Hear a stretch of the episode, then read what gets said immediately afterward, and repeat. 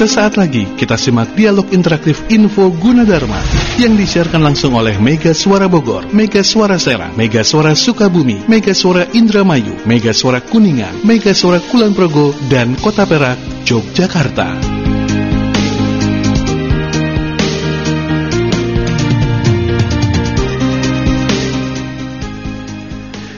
Assalamualaikum warahmatullahi wabarakatuh. Apa kabar? Sahabat Mega Suara di mana pun anda berada Kembali kita bersama di Info Yuji untuk edisi kali ini atau episode kali ini. Senang sekali kita masih uh, bisa berjumpa kembali Dan mudah-mudahan kabar anda semuanya dalam keadaan sehat dan baik-baik saja di kesempatan kali ini. Dan seperti biasa Info Yuji juga disiarkan secara serentak oleh 8 radio stasiun network Yaitu di Mega Suara Serang, Mega Suara Bogor, Sukabumi, Kuningan, kemudian Indramayu, Kulon Progo Kota Perak, Yogyakarta, serta Radio Yuji atau Yuji Radio. Tidak ketinggalan, info Yuji juga secara langsung disiarkan oleh Yuji TV dan juga MGS TV. Nah, sahabat semuanya, untuk mengetahui lebih lanjut tentang topik apa yang akan diperbincangkan dan siapa narasumber untuk episode kali ini, kita akan segera bergabung dengan rekan saya Alvin Permadi. Alvin. Halo, you the Buster. Iya, selamat pagi Alvin. Sehat you the Buster? Sehat, alhamdulillah. Mantap. Iya. Agak cerah sekarang ya, sudah bersama narasumber di uh, Yuji Radio atau di sana. Kurang, justru kurang cerah. Kenapa? Karena narasumbernya bukan wanita. Oh, gitu. Tidak apa-apa. Yang penting nanti materinya akan tentunya mencerahkan kita semuanya ya di episode ya, kali ini. Silakan Alvin. Materinya dijamin. Siap. Dijamin. Lanjut Oke, ya. baik. Yuda Buster. Terima kasih Yuda Buster di Bogor dan juga teman-teman di 7 stasiun Radio Mega Suara Network. Apa kabar juga untuk teman-teman uh, pendengar UG Radio, kemudian juga pemirsa UG TV dan MGS TV Sukabumi. Jumpa lagi dengan saya Alvin di kesempatan hari ini dan saya akan berbincang-bincang dengan narasumber uh, yang akan membahas tentang sistem akademik dan memang kebetulan beliau ini adalah kepala sistem pelaporan akademik Universitas Gunadarma ada Bapak Dr. Aris Muslim Eskom MM MIKOM. Nggak cocok jadi dokter. Jadi dokter aja deh Pak ya. Asik. Aduh, sehat Pak? Sehat. Puasa lancar? Alhamdulillah, insya Allah. Insya Allah. Terima kasih. Ya, berbicara tentang puasa, kemudian sekarang ini lagi hampir selesai pandeminya. Masih sedikit lah, masih ada sisa-sisanya. Mudah-mudahan selesai. Gimana nih kesibukan-kesibukan selama masa pandemi kemarin? Kayaknya paling sibuk nih ya. Hmm. Enggak. Enggak juga. Cuma sekarang alhamdulillah uh, kalau dua tahun lalu kan hmm. kita baru mulai masa pandemi gitu ya. Ya. Merubah sistem pembelajaran yang tadinya luring, Hmm. tatap muka menjadi sistem pembelajaran yang daring. Ya, betul. Itu juga tantangan besar saya ingat banget 2020 Maret itu. Hmm. sekarang berubah di 20 2000 eh 20 2022 Maret juga Hmm. dari yang kebiasaan daring sudah empat semester Hmm. tiba-tiba merubahnya menjadi luring itu juga satu tantangan Mas Alvin. Hmm. Sampai sekarang saya tetap dilaporin sama teman-teman di Sekdos Hmm. bahwa banyak masih banyak mahasiswa yang lebih suka jadi kuliah daring gitu. Padahal di awal-awal kita merubah kebiasaan luring menjadi daring, mahasiswanya marah juga kenapa mesti daring. Daring gitu. ya, ya, ya.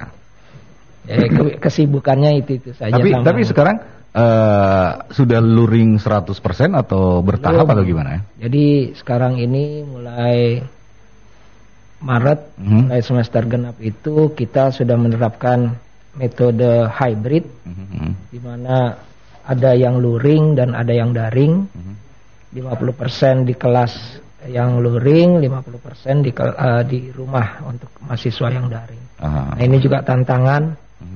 Sehingga eh, ada tim eh, Prof Adang dan teman-teman bikin alat yang namanya UG PTM Hybrid set itu sehingga bisa membantu lah dosen-dosen melaksanakan PTM hybrid ini. Mhm. Tapi tentu ya di awal-awal juga ada kendala karena kan penyesuaian ya.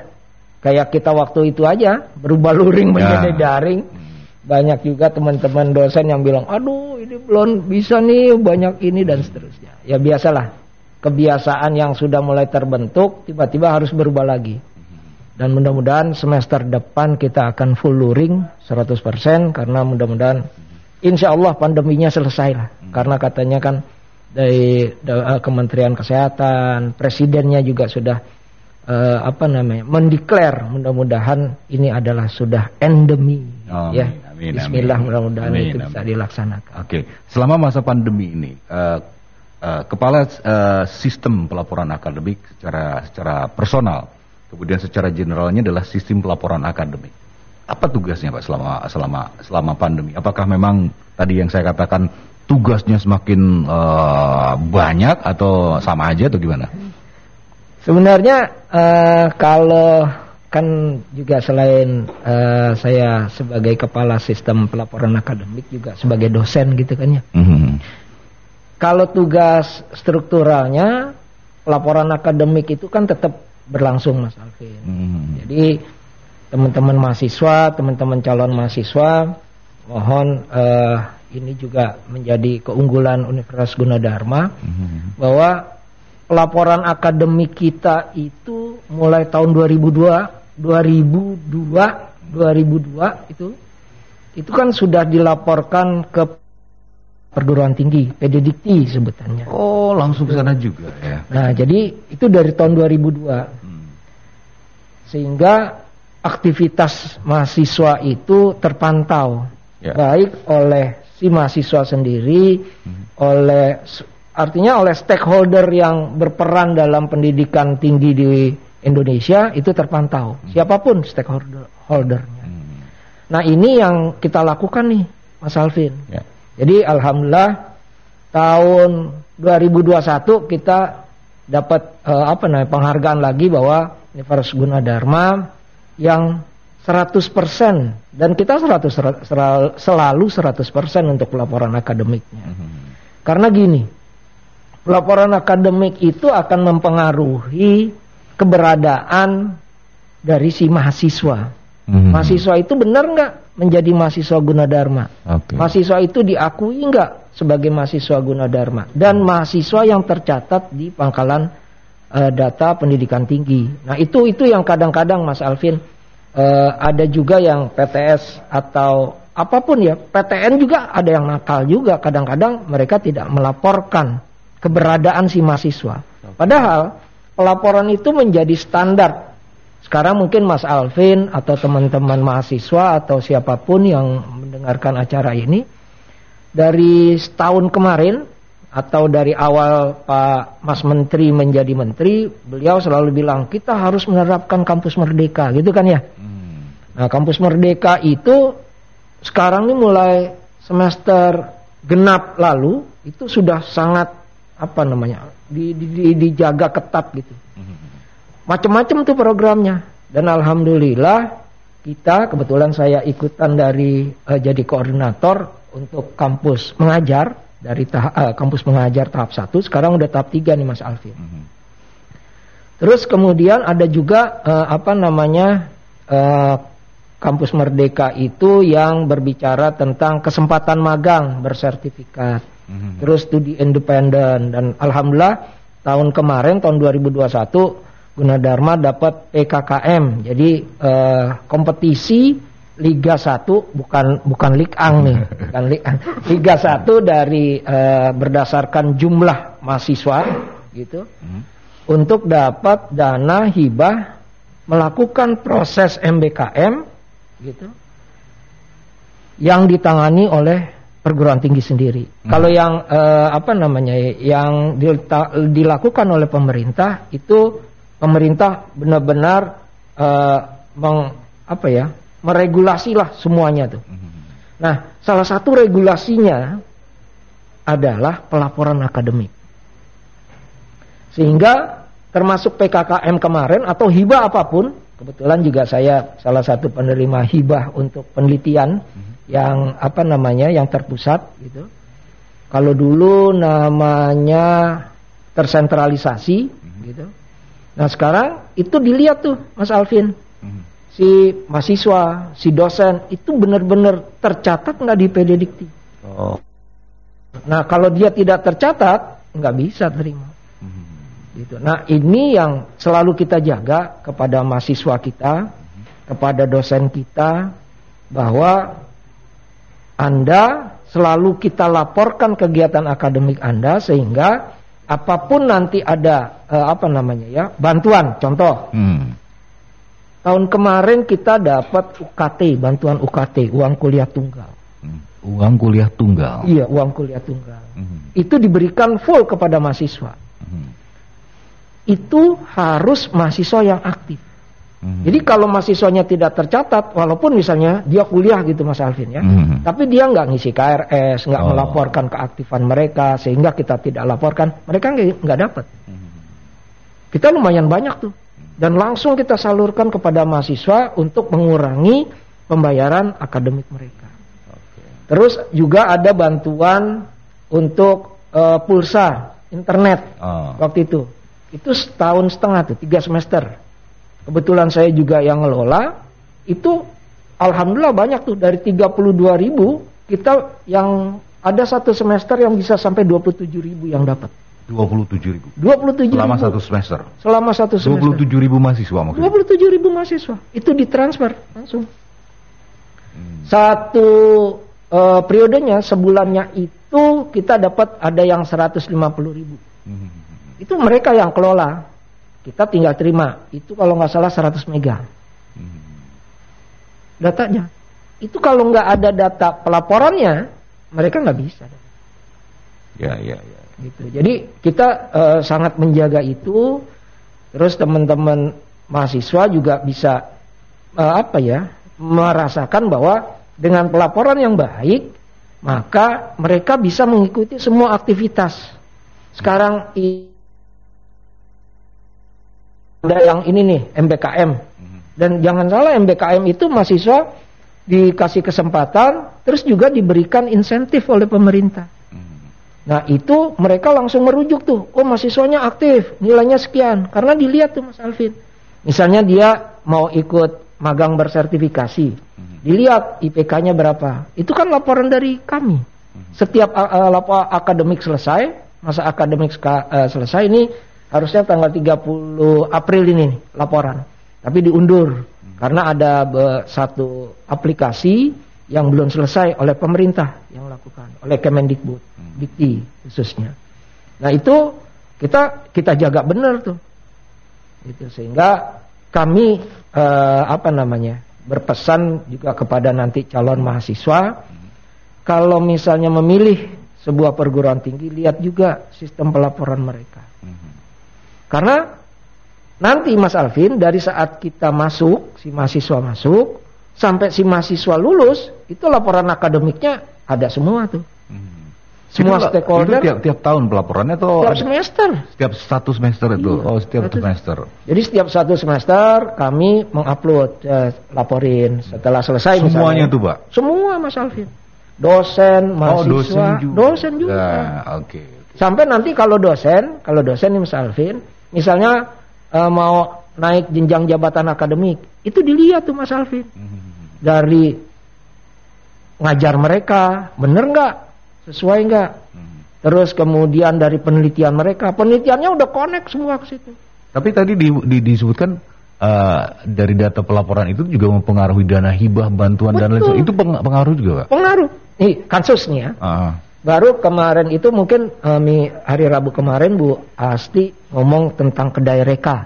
ah, ah, ah, ah. Nah, kedai reka bantuan dari matching fund salah satu eh, itu bantuannya, hibahnya. Itu dilihat tuh Mas Alvin. Mhm. Ini baru semalam nih saya ketemu Mhm. dengan Prof Budi, katanya ada yang ditolak Kris karena salah satu eh, apa namanya pesertanya dosennya itu terdeteksi masih melakukan apa sebagai melanjutkan pendidikan. Oh. Langsung Mas bisa dilihat di situ. Ya, ya, ya. Si mahasiswa juga bilang, wah kenapa kami ditolak? Ya bisa dilihat, dia langsung dilihat. Oh Anda nggak aktif nih. Gitu. Dan itu sangat terbuka, bisa dilihat oleh semua orang. Data pelaporan itu sumbernya dari mana Pak Aris sendiri? Dari Dapatnya? aplikasi, eh, kan di sini ada aplikasi akademik. Oke, oke. Nah itu kita ambil. Terus, Ah, ah, ah, ah. terus dosen itu ada jadwal mengajar, kita laporkan. Hmm. Dosen itu ada penelitian kita masukkan. Sampai misalnya penelitiannya beres pun ada pelaporan. Ah, ada pelaporannya dan itu terkoneksi dengan kami. Oke. gitu. Kan masing-masing tuh ada apa simlip tapmas untuk eh, penelitian hibah. Terus kemudian, nah ini yang penting lagi. Kalau pelaporan akademiknya rapi, gitu Mas Alvin, Aha. nanti dia akan mudah. Karena kan sekarang tidak sekedar lulus, ijazahnya pun dikasih nomor ijazah nasional. Namanya PIN, penomoran ijazah nasional. Itu nggak bisa keluar kalau nilainya kurang. Kalau pelaporan akademiknya nggak lengkap. Sehingga kalau misalnya, oh saya di sini udah lulus nih. Eh nggak bisa, Anda di pelaporan akademiknya belum lulus. Aha.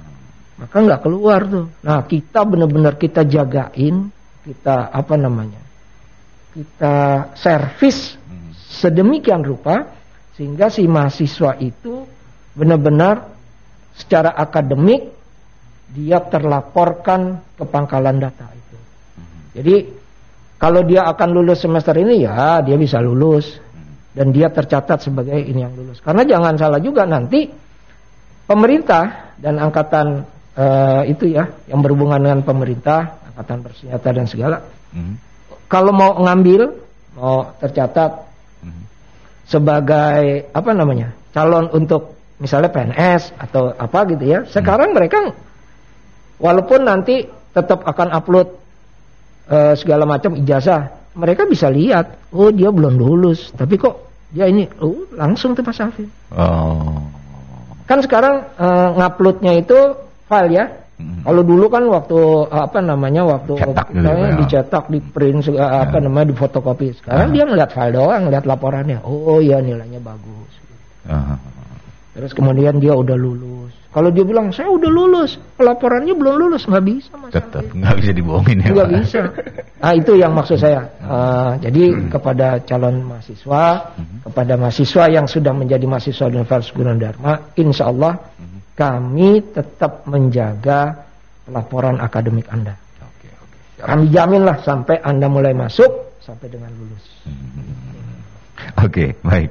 Pak Aris Muslim, nanti kita lanjutkan dan cukup menarik pembahasannya karena di depan tadi disebutkan bahwa bahwasannya mahasiswa calon mahasiswanya eh, baru ini atau yang akan mendaftar atau ingin menentukan perguruan tinggi harus melihat bagaimana si perguruan tinggi itu melakukan sistem pelaporan ya Pak. Betul. Nanti kita bahas lagi lebih lengkap. ya, Pak. Baik, Dan terima kasih. pemirsa dan juga pendengar, kita akan kembali untuk Anda setelah beberapa informasi berikut ini. Jangan ke mana-mana, info Gunadarma akan kembali setelah beberapa informasi berikut ini.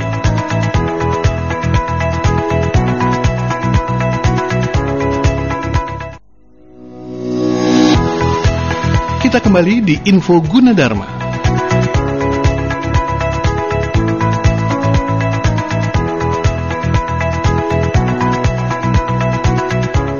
Ya, sahabat Mega Suara di mana pun Anda berada, apa kabar Anda yang baru bergabung di program ini? Kita kembali di Info Yuji yang masih tetap bersama disiarkan oleh 8 radio station network Mega Suara.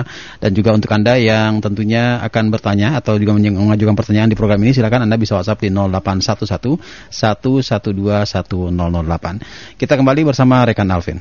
Di Yuda Buster. Ya. Kita lanjutkan, Lanjutkan, info silakan. Gunadarma untuk kesempatan hari ini dan kita masih bersama Bapak Dr. Aris Muslim, Eskom, MM, MIKOM. Kita sedang membahas tentang sistem pelaporan akademik di Universitas Gunadarma. Tadi yang sedi- sedikit menarik ya Pak Aris dikatakan bahwasannya masalah eh, sistem pelaporan ini adalah salah satu yang harus dinilai oleh calon mahasiswa baru Betul. di salah satu atau di beberapa uh, Perguruan tinggi yang mereka akan pilih. Berarti sistem akademik dengan dengan mahasiswa baru hubungannya juga sangat kental dong, Pak. Betul, betul gini Mas Alvin. kan mahasiswa baru itu pasti nanti pada waktu mau memilih dia juga selain mempertimbangkan perguruan tinggi ini oh bagus dan seterusnya gitu ya. Hmm, Dia harus ngelihat akreditasinya. Oke. Karena akreditasi ini akan mempengaruhi pada waktu misalnya si mahasiswa lulus. Hmm, Gitu ya. Kalau misalnya nih akreditasinya C, dia mau jadi calon perwira di Tetera nggak bisa Mas Alvin. Hmm. prodinya. Ya, ya, ya. ya. Dia ada pemerintah ngasih batasan prodi yang boleh ikut seleksi CPNS, seleksi BUMN itu harus B. Akreditasi ini. Nah, akreditasi itu sekarang dia ngelihat ke data PDDikti Mas Alvin. Mulai dari rasio dosen dan mahasiswa, terus kemudian eh, apa namanya nilai eh, apa namanya penerimaan mahasiswa barunya, terus nilai apa pelaporan akademiknya, terus kemudian jumlah eh, dosennya di situ. Nah, itu semua ada di PDDikti itu, di pangkalan data. Nah, itu yang kita jagain tuh. Kita jagain pelaporannya benar, pelaporannya sah, jujur apa adanya, kita naikin. Pluk. Gitu. Nah, ini juga berhubungan kalau Mas Alvin tadi tanya, Pak, kalau gitu gimana nih dengan mahasiswa baru nanti? Ya itu tadi kan harus lihat kualitas dari prodinya. Terus lihat juga apa indikatornya, bisa dilihat di jumlah rasio mahasiswa dan dosennya. Gitu. Terus kemudian harus dilihat apa lagi? Harus dilihat akreditasinya. Karena misalnya gini, dilihat jumlah rasio dan dosennya. Mahasiswanya banyak nih, satu prodi. Misalnya prodi ilmu komunikasi tadi ya. Mahasiswanya banyak. Satu angkatan itu misalnya dia nerima seribu. Dosennya cuma 50 Oh. dari seribu itu. Ya. Kan nanti berarti mempengaruhi bagaimana penyelenggaraan dari pendidikannya. Gitu. Dan itu nggak boleh. Nah, itu ada harus- ada minimal atau standar khusus? ada ada minimalnya. Kalau eh, di PDDikti yang berbasis eh, teknik IPA gitu mereka Oh, beda-beda ininya, Iya, Bro. Pak. Oke, Iya, oke. Mas Alvin. Hmm. Kalau yang berbasis IPA itu satu dosen boleh untuk 30 mahasiswa. Satu dosen Satu untuk dosen Oke. untuk rasionya ya. Ah, ah, ah. Jadi kalau misalnya dia mau tiga seribu, berarti harus ada sekitar Tiga. 40, Eh satu satu oh 30 ya, bukan 30, 30. Oke. itu kan 40-an atau 35 lah, Hmm. gitu ya minimalnya. Nah itu secara minimal tuh. Hmm. Terus juga kalau untuk IPS, misalnya tadi ilmu komunikasi kan termasuk yang IPS tuh latar belakangnya Oke. ilmu sosial itu satu banding 45. Mhm. Tapi nanti waktu di ban itu berubah lagi standarnya. Itu ya. Maksudnya di ban- ba- badan akreditasi. bahkan badan akreditasi Oh, nasional. oke. Tadi kan kita harus memperhatikan akreditasinya Oh, iya. kan. Itu beda lagi. Mhm. Kalau S1 itu dan D3 satu banding 60 dibolehin sama dia. Satu banding 60. Kalau S2 satu banding 20. Jadi satu dosen untuk 20 mahasiswa. Tapi total ya Mas Alvin ya. Total misalnya dia empat angkatan, yaitu dihitung total empat angkatan. Oke, oke. Kalau S3 lebih parah lagi, satu banding 10. Jadi satu dosen untuk 10 mahasiswa. Mhm. Nah, itu yang selalu kita jaga. Jadi kita mengusahakan dan kita sekarang ini kan dosen eh, Gunadarma yang sudah ber-NIDN nomor induk dosen nasional dan ber-NIDK itu sudah 1515 orang. Mhm. Bedanya NIDN dengan NIDK? Jadi kalau NIDN ini adalah dosen yang seluruhnya artinya kalau ada eh, tunjangan gitu ya, serdos segala macam. Oh, Oke, oke. Terus kemudian tunjangan dari si apa namanya tuh ya, JJA, jenjang jabatan akademik, itu masih pemerintah yang bayar. Oh. Kan ada serdos ya. Sertifikasi dosen itu masih pemerintah yang bayar. Oh. Gitu. Kalau sudah NIDK, nomor induk dosen khusus, itu yang bayar yayasan. Oh. Walaupun dia profesor atau misalnya dia masih lektor, itu yang bayar yayasan. Pemerintah sudah tidak membayarkannya lagi. Tetapi prosesnya boleh naik tuh. Kalau dia mau misalnya sekarang masih lektor, di NIDK nih ya, dia mau naik menjadi profesor, boleh boleh kesempatannya dibuka. Tetapi tetap yang membayarkan biaya-biayanya itu, honornya itu adalah yayasan. Gitu. Kalau yang NIDN pemerintah masih yang Hmm, Kalau boleh tahu Pak Aris, Hmm. di Universitas Gunadarma ini kan dari kampus D, kampus E, J Iya. dan lain sebagainya. Kalau berbicara tentang rasio yang tadi Pak Aris bilang, bagaimana kondisi Universitas Gunadarma? Jadi gini, kan eh, itu bisa juga dilihat oleh semua stakeholder. Jadi Termasuk mahasiswa baru juga bisa lihat. Bisa, bisa lihat. Oh, bisa, open data gitu ya? Open data, open data. Hmm. Jadi bisa lihat Anda masuk ke PDDikti, gitu, Hmm. PDDikti.kemendikbud. Dot, eh, apa namanya ya? Bentar nih, saya mesti pakai kacamata lihat. Oh, itu open data. Kemendikbud.go.id. Lihat situ. Masukin aja kodenya Gunadarma atau tulis Gunadarma keluar Mas Alvin. Data-data itu semua. Dua data itu. Dosennya siapa saja bisa keluar. Jadi tinggal dilihat nih misalnya Anda mau bayang, eh, membandingkan nih ya. Hmm. Silakan saja. Hmm. Semua tuh, semua perguruan tinggi yang tercatat di PD Dikti. Termasuk badan akreditasi juga kelihatan ya. Iya, kelihatan. Dia Ah. akreditasinya apa nih? Nah, alhamdulillah kan kita sekarang 43 ya prodinya. Hmm. Mulai dari D3 sampai S3. Hmm. Ada 43 tuh prodinya. Terus kemudian yang udah unggul itu udah 16. Yang Hmm. udah unggul 16 nih. Kan dia ada peringkatnya itu ada A, B, C Hmm. gitu ya.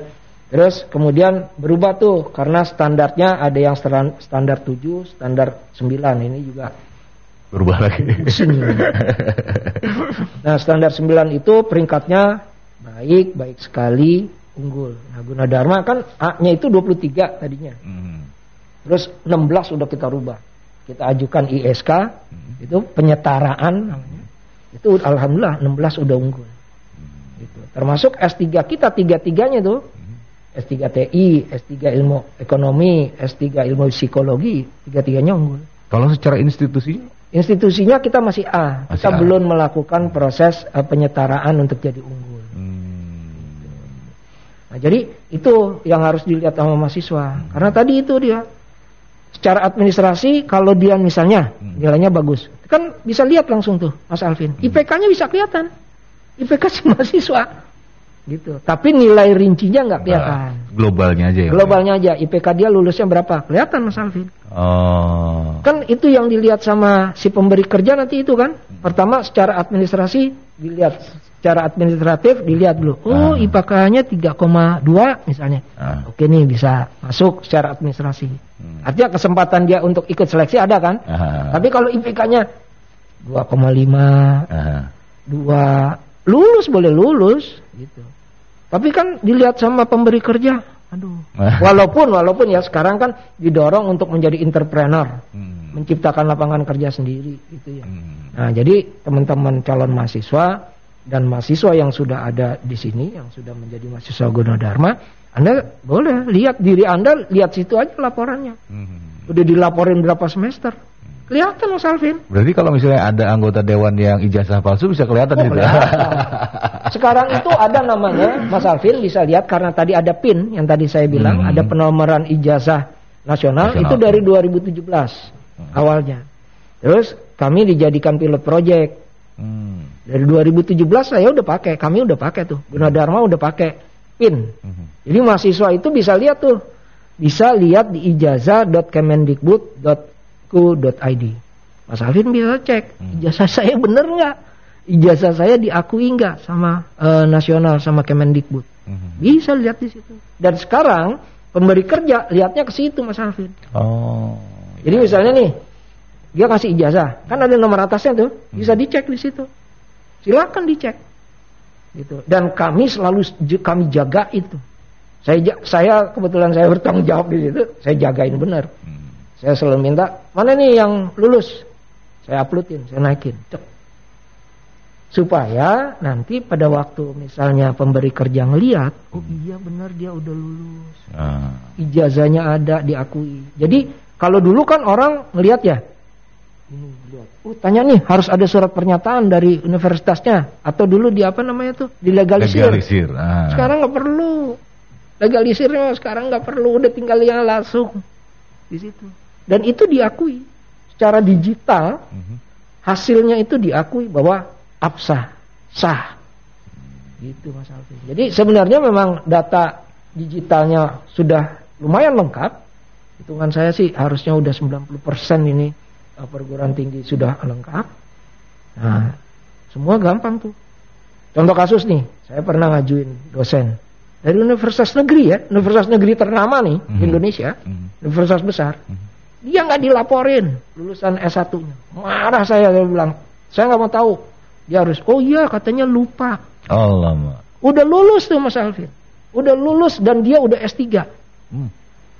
S1-nya belum dilaporin. Mungkin karena datanya belum digital kali waktu lulus tahun 90-an misalnya 95 gitu. Kan kita mulai 2002. Hmm. Dia itu lulusan 2008. Oh, lulusan baru.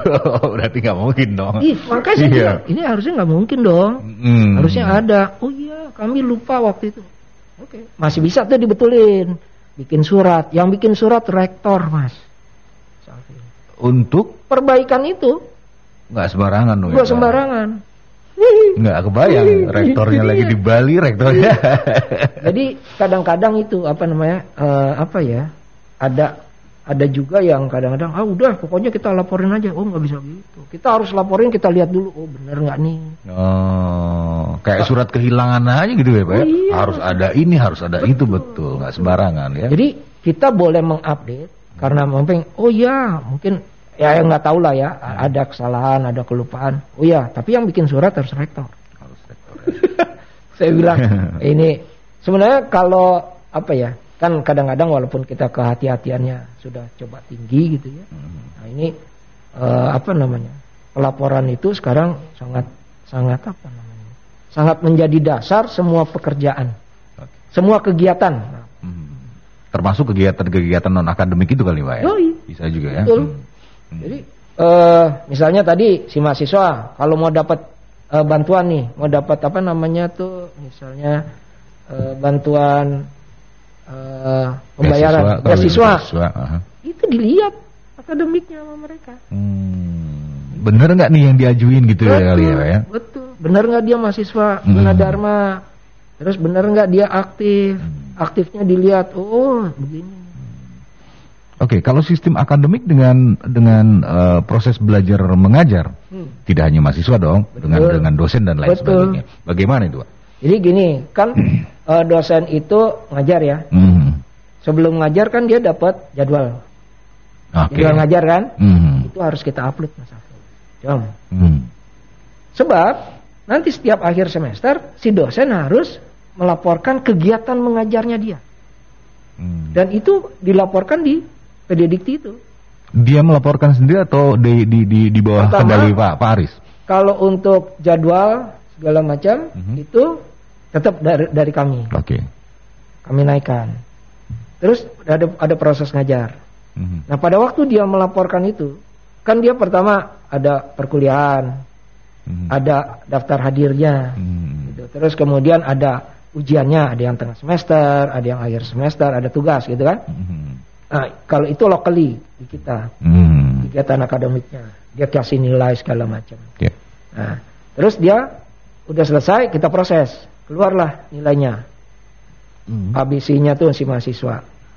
Itu kita laporin dan itu akan di matching tuh antara jadwal yang sudah kita upload dengan nilai karena nilainya nanti ada kode dosennya.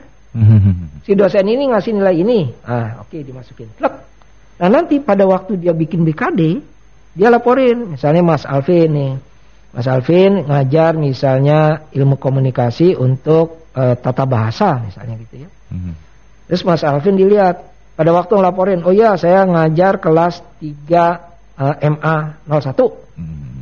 Gitu kan? Nah, dilihat disuruh upload tuh nilainya Mas Alvin, absensinya Mas Alvin, persentasenya. Nah, nanti kan dia cek tuh cross check. Oh, iya benar. Nanti Mas Alvin, BKD itu yang oleh dosen itu tadi, kalau dia nggak ngelaporin, misalnya dia udah serdos nih, Mhm. Serdosnya ditahan nggak boleh keluar. Oh, Kalau dia nggak ngelapor sertifikasinya itu. Iya, kan ada ada nilainya Oh. yang dibayar oleh pemerintah setiap bulan. Oh, hubungannya ke situ ya, Pak ya. Betul. Berarti Pak, kalau begitu Pak Aris Muslim ini adalah internal dan eksternal di di, di Iya. sistem pelaporan akademik ini. Oke, siap siap siap. Oke Pak Aris, kita break dulu ya. Cukup menarik soalnya ya ini. Dan eh, kita akan lanjut pemirsa dan juga para pendengar, kita akan lanjut info Gunadarma untuk kesempatan hari ini. Kita masih punya waktu sampai pukul 10 waktu Indonesia Barat. Jangan ke mana-mana, tetap di info Gunadarma. Jangan ke mana-mana, info Gunadarma akan kembali setelah beberapa informasi berikut ini.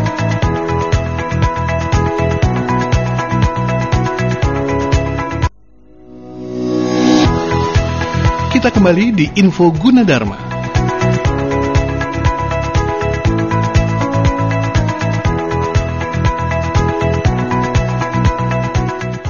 Ya, sahabat Megasora dan juga pemirsa, Anda masih bergabung di Info Yuji untuk episode kali ini dan kita masih ada waktu untuk di segmen akhir untuk menyimak berbagai informasi tentang Universitas Gunadarma bersama rekan saya Alvin Permadi. Alvin, silahkan dilanjut kembali. Baik, terima kasih Yuda Buster di Bogor dan teman-teman yang masih tetap setia di tujuh kota tiga provinsi dan juga di MGS TV Sukabumi termasuk di yeah. UGTV Jabodetabek. Kita masih ngobrol-ngobrol di segmen terakhir ini masih bersama Pak Aris Muslim, Kepala Sistem Pelaporan Akademik di Universitas Gunadarma. Tadi kita sudah membahas tentang sistem akademik dengan uh, proses belajarnya seperti apa dan ternyata yang lebih menarik lagi ternyata pelaporan akademik itu internal dan eksternal ya Pak ya. Nah sekarang ini kan lagi musim nih pendaftaran mahasiswa baru. Tadi ya. kita sudah uh, singgung juga tentang pengaruh-pengaruh daripada sistem pelaporan atau sistem akademik dengan mahasiswa baru lebih dalamnya Pak. Siap. Dari mulai awal mereka masuk sampai proses belajar sampai lulus nanti hubungannya dengan sistem akademik. Jadi gini, terima kasih. Tadi saya sudah sampaikan hmm. teman-teman mahasiswa, calon mahasiswa itu pada waktu mau masuk hmm. selain dilihat oh ini apa namanya bagus nih, hmm. gitu kan? Nah itu dilihat dulu rasionya, hmm. rasio dosen dan mahasiswanya. Terus dilihat juga peringkat akreditasinya. Akreditasinya. Karena dengan peringkat akreditasi itu kesempatan Anda secara akademik itu menjadi lebih besar. Ya. Misalnya C, C itu ya Anda ya biasa-biasa aja. Terus pada waktu nanti lulus Anda tidak uh, mempunyai kesempatan untuk misalnya berkarya di menjadi PNS, berkarya menjadi perwira, berkarya menjadi uh, ini BUMN karena itu ada standarnya harus B. Mm -hmm pun pada waktu misalnya Anda sudah bekerja, lulus nih. Terus Anda lulus dari prodi di mana prodi itu di perguruan itu akreditasinya masih C, nggak bisa dipakai. Nggak bisa ya Pak. Ada waktu misalnya, oh saya udah lulus S2 nih, C tapi Anda nggak bisa ngajuin sebagai penyetaraan pendidikan Anda udah S2. Padahal udah lulus tuh dan diakui di PD Dikti. Tapi pada waktu diajuin nggak diterima, minimal B jadi harus ngulang atau gimana Pak? Ya banyak juga yang begitu. Ngulang berarti Pak? Bukan ngulang, dia ngambil ke uh, universitas yang lain, oh. perguruan tinggi yang lain. Gitu. Itu itu yang yang walaupun yang, itu dinyatakan sudah lulus. Oh, udah lulus. Banyak yang begitu Mas. gitu. Jadi kadang-kadang makanya teman-teman nih calon mahasiswa tolong dilihat tuh. Mm-hmm. Ya jangan jangan asal. Walaupun misalnya di perguruan tinggi negeri. Wah, dia prodi baru nih. Terus masih C. Ya Anda pada waktu lulus dan dia belum berubah, akreditasinya masih C. sama aja perlakuannya. Wah saya ini perguruan tinggi ternama.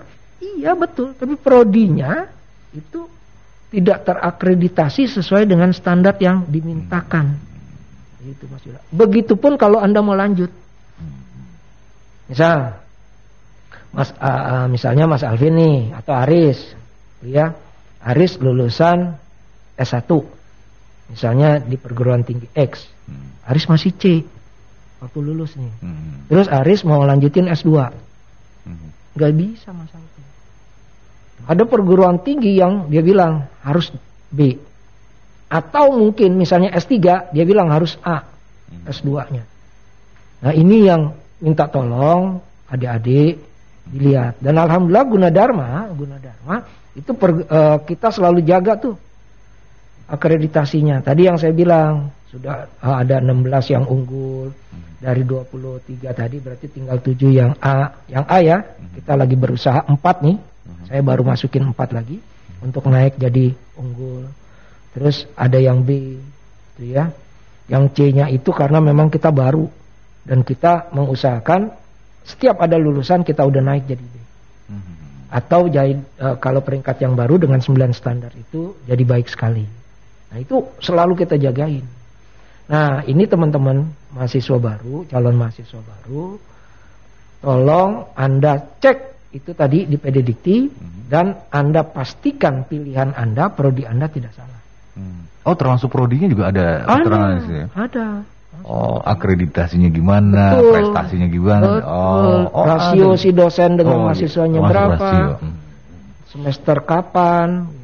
Nah, itu Mas Alvin. Hmm. Jadi minta tolong tadi adik-adik eh, mahasiswa, adik-adik calon mahasiswa, tolong dilihat itu. Hmm. Dan Anda dengan akreditasi yang dimiliki sekarang, gitu, Anda mempunyai kesempatan yang lebih dari teman-teman yang lulusan prodi yang sama, tapi akreditasinya di bawah Anda. Hmm. Walaupun dibilang ya, dibilang misalnya Mas Menterinya skill, betul, skill tetap juga harus gitu. Tapi kan secara administrasi pertama tadi Ah. udah nggak lolos, sedih juga kan? Padahal dia bilang, oh skill saya harusnya lebih tinggi dari dia pak. Iya, secara administrasi Anda nggak masuk, gitu. Nah Hmm. itu kita jagain benar, Mas Alvin. Hmm. Terus kesempatan-kesempatan lain lah yang tadi kayak MBKM dapat beasiswa, dapat penelitian, gitu ya. Ikut penelitian dengan dosen. Itu benar-benar kita kita jagain dengan sistem pelaporan itu sehingga si mahasiswa bisa punya kesempatan itu tadi. Hmm. Bisa ikut MBKM, bisa dapat beasiswa, bisa dapat bantuan A, B, C, D. Hmm. gitu. Nah, sekarang mahasiswa ini udah masuk nih ke Gunadarma, udah mulai kuliah nih Pak, Mm-mm. udah berbagai macam kegiatan. Mm-mm. Pada saat pelulusan jadi alumni, kalau di di, website gini di ada ada ada career center. Career Center. Nah, kalau misalnya hubungannya dengan sistem eh, Akademik. akademik, gimana nih? Jadi gini. Yang alumni alumni ini. Kan si alumni tadi itu yang tadi saya bilang, dia mulai 2017 itu udah punya PIN. Hmm. Namanya penomoran ijazah nasional. Hmm. Tadi dia di Career Center, Hmm. misalnya ada kesempatan nih. Hmm. Career Center juga punya data dari kelulusan yang kita supply. Hmm. Ini yang udah lulus ya, silakan. Ini datanya. Termasuk Pak harus juga melaporkan ke Punya. Dikti ya. Iya. Gitu. Jadi selain saya laporkan ke Dikti, saya kasih ke bagian Career Center nih ya. Oh, ada juga. ke Oke. mahasiswa yang udah lulus. Ini, ini, ini, ini. Nanti kalau misalnya ada tawaran nih, career center lihat, oh yang udah lulus nih ya. Nah ini mereka dilaporkan, eh sorry, di apa namanya, dikasih tahu. Mhm. Dan sekarang pemerintah Kemendikbud itu bikin career center juga. Hmm. Namanya apa namanya? Tracer study. Oh. Jadi ketahuan tuh mas, misalnya Mas Alvin atau Aris, "Oh, si Aris belum kerja nih udah lulus ini. Kelihatan sama mereka. Karena kita harus melaporkan. Oh. Oh, Termasuk misalnya, oh, berarti kalau yang alumni udah kerja dilaporkan juga, Pak? iya. Oh my god. Iya, itu Mas Alvin itu namanya tracer study. Itu. Nah itu kita laporin tuh. Nanti pemerintah juga sekarang salah satunya Mas Alvin namanya IKU, indeks eh, apa namanya eh, apa namanya, indeks utama saya lupa Hmm. Itu dilihat tuh antara orang yang mahasiswa kita yang udah lulus kesesuaian dengan jurusannya. Terus bekerja Oh. di tempat pekerjaan yang prestis. Itu termasuk salah satu indikatornya. Ya, ya. Nah, ini dia yang teman-teman mahasiswa. Jadi teman-teman calon mahasiswa apa ya? Anda kuliah itu selain Anda juga kuliah, kami sebagai perguruan tinggi itu tetap menjaga kesempatan Anda secara apa namanya? administratif Mhm. eh, nasional kami jaga di situ. Hmm. Sehingga kesempatan Anda yang harusnya Anda nikmati dengan status eh, apa namanya ya, status Universitas Gunadarma, Anda tetap dapat itu. Karena jangan salah nanti kalau Anda bilang, "Oh, saya kok nggak bisa ikut kegiatan ini." Oh iya, nilai Anda cukup. Apa nama eh, skill Anda cukup, tapi oh administrasi dari prodi Anda ini nggak cukup. Prodi Anda pernah jadi pembinaan karena tidak melaporkan. Oh. Ada Mas Alvin, jangan. Jadi ada perguruan tinggi yang tidak melaporkan nih Mas Alvin Hmm. masuk pembinaan. Si mahasiswanya itu yang kesian. Pengaruh. Iya. Ada malah kalau dia sampai 2 tahun Mas Alvin tidak melaporkan di blacklist Si Dan perguruan tinggi itu. si prodinya, Oh, perguruan prodi. tingginya sih Oh, nggak apa-apa. prodinya. Prodinya nih di blacklist, nggak boleh melakukan penyelenggaraan pendidikan, nggak boleh terima mahasiswa baru, nggak boleh memberi eh, wisuda. Berarti kan nggak boleh ada kelulusan. Hmm. Jadi begitu apa namanya tuh bahayanya kalau kita tidak menjaga itu. Dan alhamdulillah saya pastikan Anda bisa cek, teman-teman bisa cek, kita selalu 100%. Bahkan kita sering diminta untuk menjadi narasumber untuk memberikan best practice dari pengelolaan itu. Hmm. Itu ada penilaian yang 100% itu penilaian atau gimana itu Pak? Penilaian langsung dari sistem. Dari, oh dari sistem. Misalnya Mas Alvin.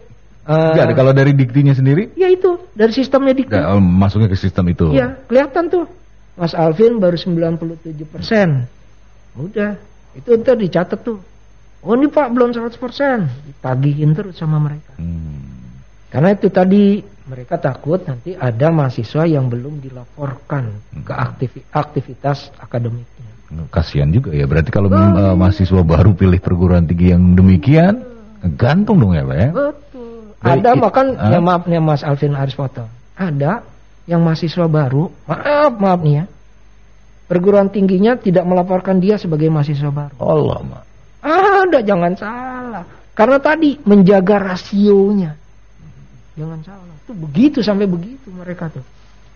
Oh, menjaga rasio, uh, rasio Rasionya. agar tidak ter, ter, ter blacklist tadi mungkin ya Pak ya? Iya. Kan dimerahin tuh. Oh gitu, blacklist ya.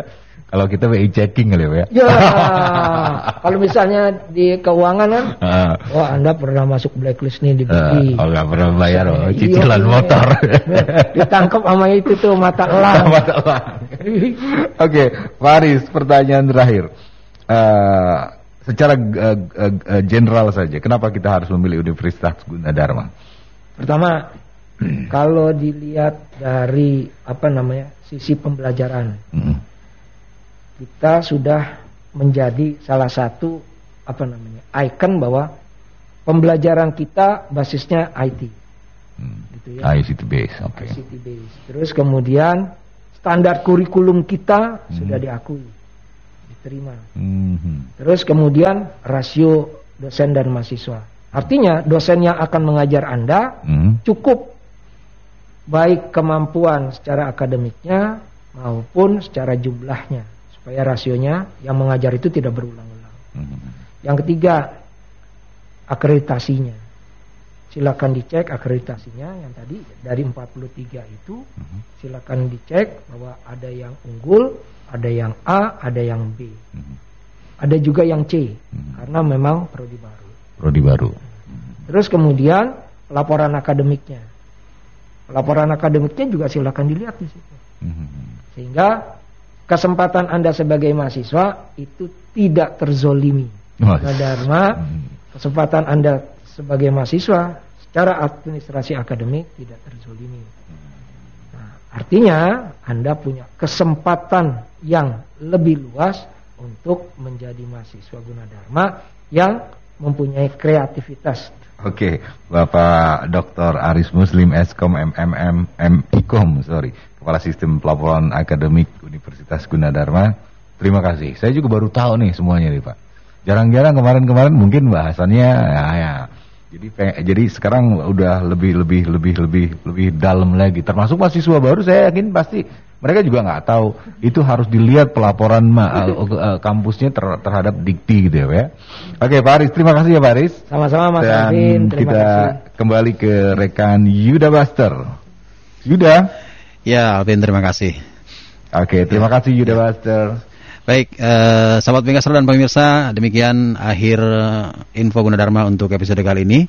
Kita akan kembali lagi di episode berikutnya. Jangan lewatkan untuk Anda, tentunya yang eh, selalu hadir program ini setiap hari Rabu dan Sabtu pukul 9 sampai dengan 10 waktu Indonesia Barat. Sampai jumpa. Baru saja kita simak info Gunadarma yang disiarkan langsung oleh Mega Suara Bogor, Mega Suara Serang, Mega Suara Sukabumi, Mega Suara Indramayu, Mega Suara Kuningan, Mega Suara Kulon Progo, dan Kota Perak, Yogyakarta. Dengarkan terus info Gunadarma di Mega Suara Network setiap hari Rabu dan Sabtu jam 9 pagi.